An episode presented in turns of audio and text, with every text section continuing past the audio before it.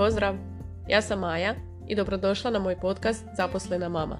Kako sam i sama i žena i majka, svjesna sam koliko se dajemo i koliko isto tako možemo izgoriti.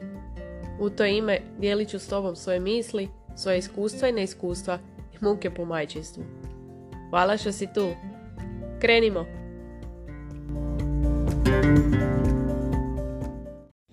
Hej!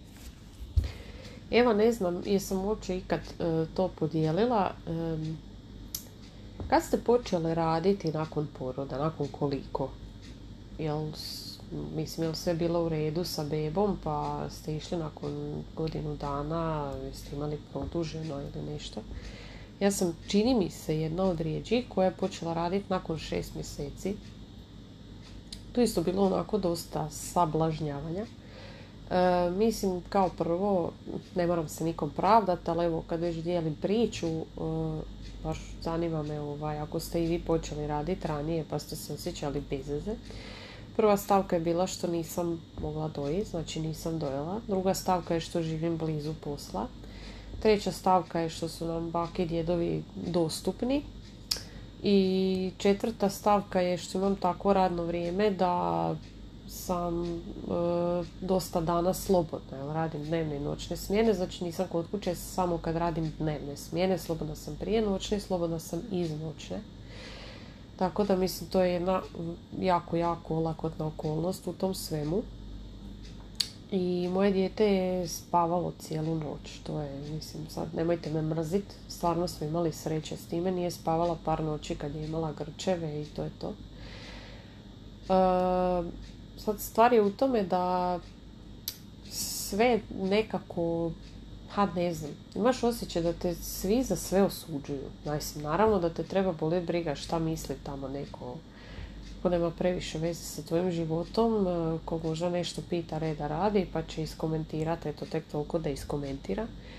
Jer u stvari šta me ponukalo na ovo, neki dan sam bila na tržnici sa Sarom i kupujemo mljenu papriku domaću najbolju, onu crvenu, najcrveniju i pita me žena, jao, jel imate samo nju, onako sažaljivo. Ja kažem da imam samo nju joj, pa nemojte da bude sama, ja sam sama. Ja se njoj kažem, pa i ja sam sama, meni ništa ne fali, nije mi ništa nikad ni falilo. Mislim da se razumijemo, ja uopće se neću praviti da znam kak je imat ni brata, ni sestru, uh, niti ću reći da je to super ili nije super, jer ja to nemam. I nikad u životu svoje roditelje nisam pitala da želim brata i sestru ili zašto nemam brata i sestru. Ne znam, evo, ako ima jedinica, nadam se da ćete shvatiti ovo, jer eto, ima nas svakakih u Božje bašći. Ha. E, drugi puta, u stvari vraćamo se s tržnice, to već sam bila iziritirana. Vraćamo se s tržnice i sretnemo jednu poznanicu i sad ona isto pita Saru, pa kak si narasla, ona sva važna, kaže ja idem u školu. I sad tako me pogledala žena nekako poprijeku kao pa koliko ona ima godina, ja kažem pa šest. Pa zašto ide u školu? Mislim, e, kao prvo, jako me to sekira, jer, na primjer, mog muža niko tak šta nije pitao i njega neće niko niš pitat, jer mislim dobro on to jako lijepo izignorira, pravi se kao da ništa nije ni čuo. Uh, tako da, evo, ja ne znam. Znači, bolite briga zašto ona ide u školu bolite briga zašto ja imam samo nju i bolite briga što sam ja krenula raditi nakon šest mjeseci. I mislim, sad super je ispalo zato što evo muž ima još osam mjeseci porodinog, ja imam šest mjeseci porodinog, sad vidit ćemo ko će šta kad koristiti, planiramo to iskoristiti. Jer mislim, kad sam ja počinjala raditi, pa smo se mi dogovorili, ja sam mogla raditi samo prve smjene, mogli smo, ovaj, možeš izabrati da ne rad, mislim izabrati, možeš potpisati da nećeš raditi noćne smjene, imaš pravo do treće godine djeteta. Pa je meni muž rekao, čuj, ajde, probat ćemo, ako ne ide, onda neću, jel? I mislim, i na poslu mi je kolektiv ok, mogu se sve lijepo dogovoriti i mi smo probali, ona spava cijelu noć.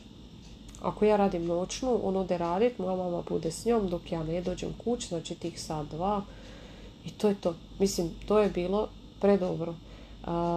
Eventualno možda će mama ostati da ja odmorim ili nešto, ovisi kakva je bila noćna, jel, ali sve se navikneš. Znači, to funkcioniralo, funkcioniralo je super, funkcionira mi to radno vrijeme i dan danas. To je ono što sam uvijek pričala kako se teško organizirati sa takvim ovaj, radnim vremenom. Znači ne možeš se naručiti kod zubara, ne možeš ići na trening utorkom i četvrtkom u 8 na večer na neki grupni organizirani trening, jel? Sve ima svoje čari. Ali kad sam počela raditi, stvarno ono, osjećaš se toliko grozno kao da si ostavio dijete na ulici. Mislim, i ljudi koji moraju doći raditi nakon tih godinu dana, nemaju svi bake i djede, ne mogu svi platiti ženu za čuvanje, moraju da djecu u vrtić. Mislim, djeci ne fali ništa u vrtiću, pobogu. Pa mislim, jednostavno moraš ići raditi da bi zaradio, da bi mogao preživiti i to je sve život. Mislim, to ne treba osuditi. Neko išao raditi nakon šest mjeseci, neko išao raditi nakon godinu dana, ili neko išao raditi nakon ne znam koliko. Eto, zato što dijete ima neke poteškoće, jer mislim, mi tu isto ima mislim, ne bi sad, ovo je toliko grozna priča, e, znači, žena šeta sa djetetom koja je imalo poteškoće u razvoju, ali to je bilo, ne znam, više možda motorički ili nešto, nije bilo vidljivo, pa je srela kolegica s posla i onako zabrinuto, jel se pitala, pa on izgleda sasvim normalno. Mislim, jel razumijete šta želim reći. Mislim, drži to za sebe. U pitanju su djeca, u pitanju obitelji brigate jel neko došao raditi nakon šest mjeseci, godinu dana ili jedno nakon koliko. Uglavnom, htjela se samo reći da nekako uvijek kad te neko tak neš pita, možda nekad dobiješ potrebu se objašnjavati, a ne moraš jer ne želiš da te osuđuju, a opet treba te boli briga. Jer za sve imaš dobre razloge i radiš ono što misliš da je najbolje i za tebe i za dijete i sve. Jer mislim, ja sam se osjećala skroz ok. Mislim, u početku naravno to odvajanje je grozno. Kad odeš prvi puta se osjećaš stvarno kao da si ostavio dijete na ulici, a ne sa svojom mamom. Bebica je mala, bebica spava po cijele dane. Naravno, ovaj, više to tebe boli nego nju. I ono kako dani prolaze, lijepo je što si se vratio u taj svijet odrasli, što ne gugućeš po cijele dane, nego osjećaš se korisnim i sebi i drugima, osim svom djetetu, jel? Tako da mislim, e, vratite se kad osjećate potrebu, vratite se kad mislite da trebate, jer nismo svi isti. Nekom to teško pada i malo duže, nekom to teško pada malo kraće i to je sve ok, pa eto mislim, imala sam potrebu podijeliti tu svoju frustraciju za badanje nosa u tuđe poslove jer eto, počela sam raditi nakon šest mjeseci. E, kad sam se udala nisam uzela muževo prezime, ja imam samo svoje prezime. Imam samo jedno dijete i tako e, kupili smo stan na petom katu bez lifta namjerno i tako još puno skandaloznih stvari u, u mom životu postoji na šta se ljudi sablažnjavaju. Eh, ako idemo na put preko ljeta, čak nekad možda ne idemo na more. Wow. I tako onda eto, valjda ne znam, narod ima o čem pričati ili šta, ali bitno je furat svoj džir i raditi ono što tebe zadovoljava, biti sretan. U da, zaboravila sam reći, pa idem biciklom na posao cijele godine. Vozi bicikl po zimi, mislim, katastrofa. Da, eto, mislim da sam vam nabrajala sve skandalozno u svom životu. Strašno, jel?